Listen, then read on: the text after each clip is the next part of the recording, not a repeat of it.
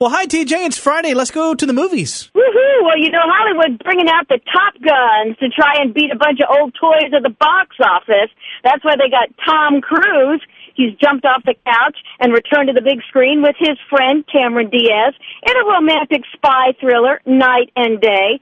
He's kind of like a maverick James Bond, a mission impossible with a babe. But this Top Gun is neither shaken nor stirred, and neither is Diaz.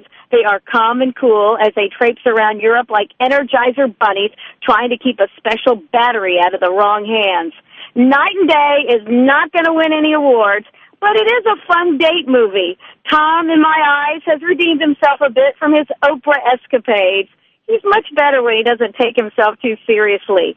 And Cameron is a perfect damsel in distress. So I'm giving Knight and Day a six. Now, in theaters today is Grown Ups, or as I'm calling it, The Big Chill with Kids.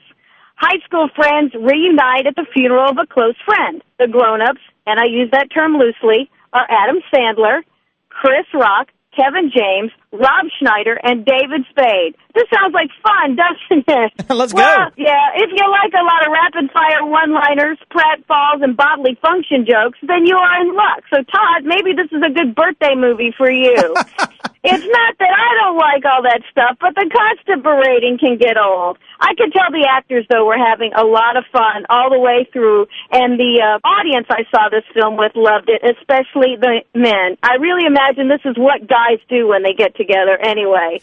Grown Ups is really a Saturday Night Live reunion, rated PG-13, so you can take the whole family if you want, and everyone should enjoy themselves, but mostly the guys. Grown Ups gets a five.